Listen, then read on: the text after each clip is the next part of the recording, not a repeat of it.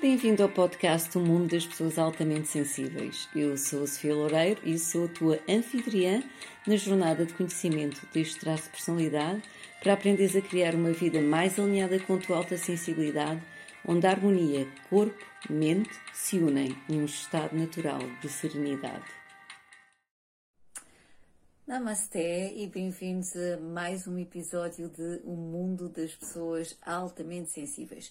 Eu hoje vou falar do que é que são as distorções cognitivas, como é que esse tipo de pensamentos podem afetar as pessoas altamente sensíveis e que estratégias podes implementar para regular estes padrões de pensamentos e viveres em maior harmonia no corpo e na mente altamente sensível. Eu sou Sofia Loureiro, eu sou uma terapeuta especializada em eh, pessoas altamente sensíveis pelo Nickerson Institute e faço parte da lista da Dr. Elaine Aaron, que foi a psicóloga clínica que descobriu e continua a investigar este traço de alta sensibilidade já desde os anos 90. Portanto, eu guio as pessoas altamente sensíveis numa jornada de alta sensibilidade que inclui tanto aprofundar o conhecimento do traço de alta sensibilidade para a sua validação e normalização, como a criar um estilo de vida alinhado com este traço e a desenvolver estratégias tanto para acalmar como para fortalecer a mente altamente sensível. Eu faço isto através de práticas de saúde natural, de práticas de psicologia positiva e de exercícios de mindfulness. Portanto, Vamos então falar do que, é que são as distorções cognitivas e como é que elas podem afetar as pessoas altamente sensíveis. E aqui começo já com um recordatório uh, que tenho falado ao longo destes episódios de um mundo das pessoas altamente sensíveis, que uma das características inerentes ao traço de alta sensibilidade é o modo como, uh, a nível do sistema nervoso, os estímulos são processados de uma forma profunda. E quando estamos a falar de estímulos, estamos a falar quer de estímulos externos, como por exemplo os estímulos sensoriais, ambientais e sociais, quer todos os estímulos internos. E quando estamos a falar de estímulos, eh, de estímulos internos, estamos a falar, por exemplo, de dores, eh, de emoções, da fome, da sede e, claro, como é evidente, também dos pensamentos. Portanto, todos estes tipos de estímulos são processados de uma forma muito profunda a nível do sistema nervoso altamente sensível. Isto é uma das características inerentes a este traço. Então, sabendo que então os pensamentos também são processados eh, de uma forma muito profunda, como é evidente, o tipo de pensamentos que nós temos ao longo da nossa jornada vai ditar a qualidade da nossa vida, não é? Quer de estarmos serenos a vivermos angustiados, quer de sentirmos alegria a estarmos depressivos, quer de vivermos em paz a estarmos ansiosos, por exemplo. Portanto, o tipo de pensamentos que nós temos ao longo do dia são muito importantes para a nossa qualidade de vida. Então, o que é que são as distorções eh, cognitivas? De uma forma simples, as distorções cognitivas são pensamentos distorcidos que nós temos e que vão dar origem a uma percepção errada da realidade. Percepção essa que nos leva a um sofrimento, por exemplo, de ansiedade, por exemplo, de ressentimento, por exemplo, de confusão mental, por exemplo, de depressão, por exemplo, de autocrítica. Portanto, todo este tipo de padrões que acabam por ser uh, vistos muitas vezes a nível das pessoas altamente sensíveis, certo?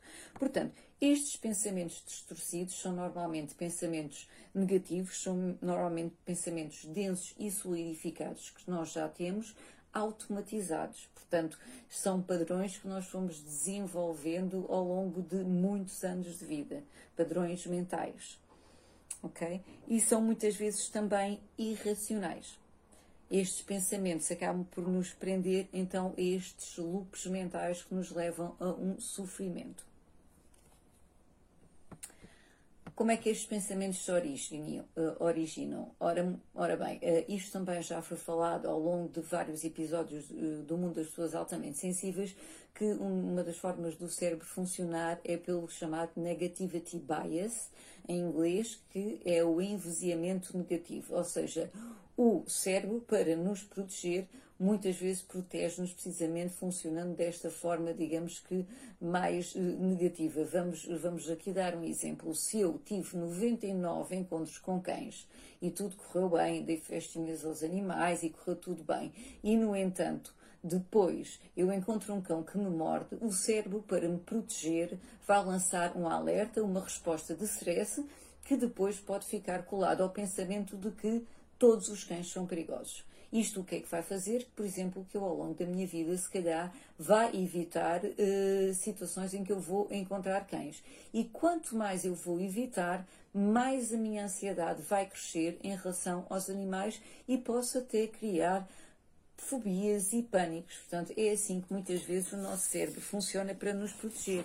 E nós só temos é que nos aperceber e ter este conhecimento, como é que o cérebro funciona, e a percebermos que os pensamentos são reais, mas nem sempre são a realidade. É apenas um modo como o cérebro funciona. Assim como o corpo secreta hormonas, o cérebro secreta pensamentos. Ok? Então, que tipos de pensamentos é que existem de distorções negativas? Que tipos diferentes de distorções negativas é que existem? A verdade é que existem bastantes, eu vou só falar de umas quantas. Por exemplo, a catastrofização. Isto é, quando nós, por exemplo, imaginamos o pior cenário para uma determinada situação. Ou seja, é um pessimismo, digamos que já muito profundo e intenso. Por exemplo, um pensamento catastrófico é se eu chegar ao trabalho atrasado, vou ser despedido. Isto é um pensamento catastrófico. Okay? A catastrofização é uma distorção cognitiva.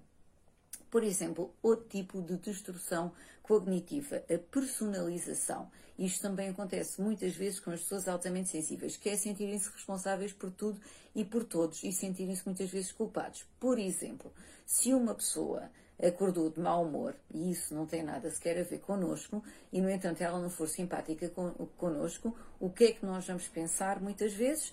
Eu fiz alguma coisa de errado. É aquela personalização e aquela culpa, não é? Portanto, somos culpados de tudo. Novamente, uma, um pensamento de destrução negativa, destrução da realidade. Polarização. Este é outro tipo de distorção cognitiva.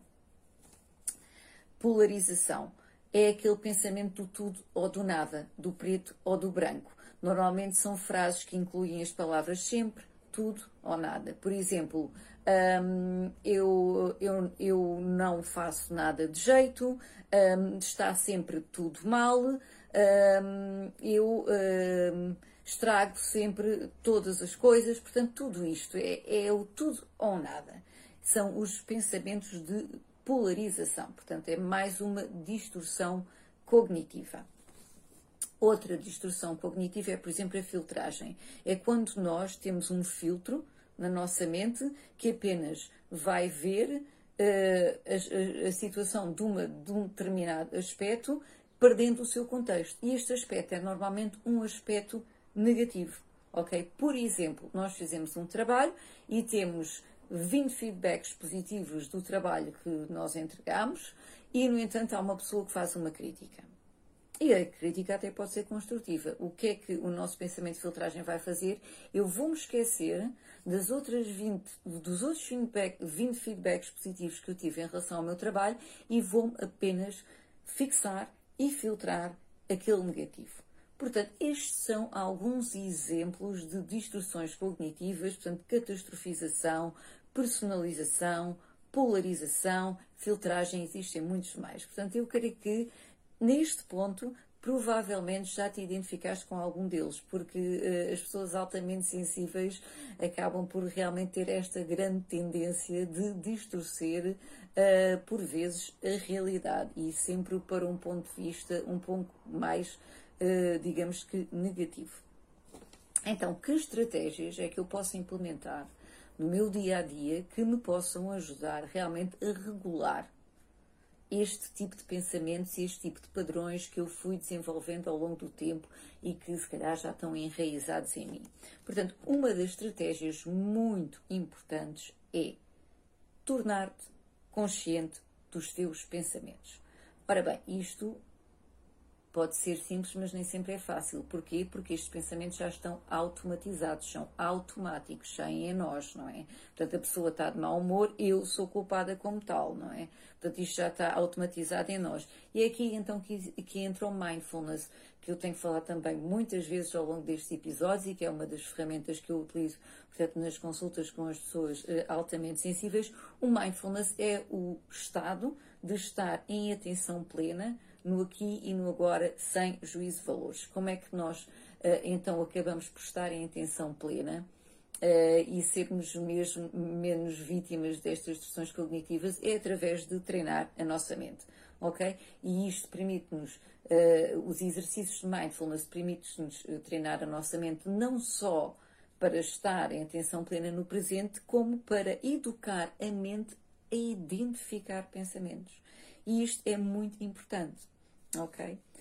Por exemplo, um dos modos de identificar pensamentos é nomear que tipo de pensamentos é que eu estou a ter. Por exemplo, então, essa pessoa que acordou com mau humor e chega ao pé de mim talvez não seja muito simpática e eu uh, imediatamente penso, ai, o que é que eu fiz de errado? Eu devo ter feito alguma coisa para esta pessoa estar assim. Imediatamente, quando eu reparo nisto, antes de entrar no loop mental, eu posso apanhar esse pensamento e dizer, pensamento de culpa pensamento de responsabilização. E ao nomear esse pensamento, eu estou a ativar partes do meu cérebro que já vão contribuir para me regular. Ok, portanto, identificar que tipo de pensamentos uh, nós temos permite-nos sair então deste loop mental da identificação. Então podemos ter pensamentos de ansiedade, pensamentos de crítica, pensamentos de julgamento, pensamentos de separação, pensamentos de depressão, pensamentos de tristeza, pensamentos de culpa. Portanto, identificar qual é que é o tipo de pensamento que eu estou a ter já é o primeiro passo para que nós não começamos a escalar na emoção, nessa destrução cognitiva que nós estamos a ter. Portanto, muito importante tornar-nos conscientes do, dos pensamentos e isto consegue-se através de exercícios de mindfulness tão simples quanto começar a nomear que pensamentos é que eu estou a ter. Segundo, a segunda estratégia, a estratégia muito interessante é uma analogia que normalmente se faz que os nossos pensamentos são como nuvens num céu que é a minha consciência. E o que é que acontece muitas vezes quando estão nuvens? É que se nós estamos dentro delas, se nós vamos imaginar, por exemplo, um avião, quando está a aterrar, ele passa por uma camada densa de nuvens, quando ele está a passar pela camada de nuvens, não se vê nada à volta. Estamos como num nevoeiro, nós passamos a ser a nuvem e nada mais existe. No entanto, quando o avião continua a descer, há uma altura em que nós saímos da nuvem e conseguimos observar. Está ali a nuvem e eu agora já não estou nela.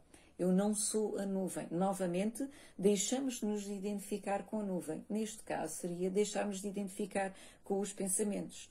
Certo? Então, por exemplo, eu, se estou a passar por um episódio de ansiedade, em vez de me identificar com a ansiedade e dizer eu sou ansioso, eu posso dizer eu estou a passar por um episódio de ansiedade. Ou então identificar o meu pensamento, pensamento de ansiedade. Ou então visualizar essa ansiedade como uma nuvem que está no céu da minha consciência. Eu muitas vezes até vejo realmente a minha consciência com aquelas nuvens todas, com esse tipo todos os pensamentos que nós vamos tendo, não é? Que é o pensamento da culpa, que é o pensamento do não merecimento, que é o pensamento do julgamento, que é o pensamento da separação. E quando eu no meio, quando eu o apanho e faço logo a primeira estratégia, que é tornar-me consciente dos meus pensamentos e nomear, imagino logo como uma nuvem. Ok? O que é que isto permite? Que a nuvem vem, e vai e deixo-a passar sem me agarrar a ela. Então a destrução cognitiva dissolve-se. E aí nós também podemos depois aplicar a autocompaixão para esse tipo de pensamento, de sentimento, de emoção pela qual estamos a passar. E autocompaixão, portanto, é o reconhecer, o aceitar, o nutrir, o investigar e o nutrir. Qual é que é então este tipo de pensamento, de sensação, de emoção que eu estou a ter? E para isso Basta irem ao episódio de, meditação para pessoas altamente sensíveis, em que eu falo do RAIN, que é precisamente esta prática de mindfulness de autocompaixão. Ok. Então, a terceira estratégia que é muito interessante para nós conseguirmos sair do loop mental das, das, distorções cognitivas que podem afetar o meu dia a dia é fazer uma pausa para fazer-me uma pergunta poderosa. Portanto, as perguntas poderosas é uma prática, é uma ferramenta que é utilizada quer a nível de psicologia, quer a nível de coaching, quer a nível de desenvolvimento pessoal e são perguntas que nos permitem trazer à consciência o que está enraizado em nós, uh, por exemplo, a nível inconsciente e que muitas vezes está a ditar o meu comportamento. Então, exemplo de perguntas poderosas que uh, te podem resgatar do trânsito das distorções cognitivas quando elas começam a acontecer. Por exemplo, o que estou a pensar é a realidade? Outra pergunta. Este pensamento traz-me algo de bom? Outra pergunta. Será que posso ver a situação sobre outro ângulo, sobre outra perspectiva? Outra pergunta que podes fazer: que probabilidades há de as coisas serem ou acontecerem como a minha mente está a imaginar? Por exemplo, aquela de que se eu for chegar atrasado ao trabalho vou ser despedido. Isto é mesmo verdade? Isto é mesmo assim? Que outro ângulo é que eu posso ver isto? Ou seja, que pensamento mais construtivo eu posso ter em relação a esta situação? Portanto, tudo isto são também perguntas poderosas que permitem resgatar-te das destruções cognitivas. Nem sempre é fácil, porque estes mecanismos, estes padrões já estão enraizados em nós, ok? Mas com estas estratégias estás cada vez mais empoderado a realmente reconhecer estas distorções, distorções cognitivas, regulá-las e elas dissolverem-se e desaparecerem no céu da tua consciência como uma nuvem que vem, que passa e que vai, ok? Portanto, isto é muito importante porque os pensamentos, realmente a qualidade dos nossos pensamentos vai ditar, em última instância, a qualidade do nosso dia a dia. E se precisares de apoio, já sabes que eu estou aqui para ajudar-te e guiar-te nesta jornada da alta sensibilidade. E vou terminar este episódio com uma citação que é muito apropriada para este tema de hoje, de Mahatma Gandhi, que diz: Observa cuidadosamente como os teus pensamentos tornam-se as tuas palavras, as tuas palavras tornam-se as tuas ações as tuas ações tornam-se os teus hábitos, os teus hábitos tornam-se os teus valores e os teus valores tornam-se o teu destino. Por hoje é tudo e até o próximo episódio de O Mundo das Pessoas Altamente Sensíveis. Namaste. Bem-vindo ao podcast O Mundo das Pessoas Altamente Sensíveis. Eu sou a Sofia Loureiro e sou a tua anfitriã na jornada de conhecimento deste traço de personalidade para aprenderes a criar uma vida mais alinhada com a tua alta sensibilidade, onde a harmonia corpo-mente se unem num estado natural de serenidade.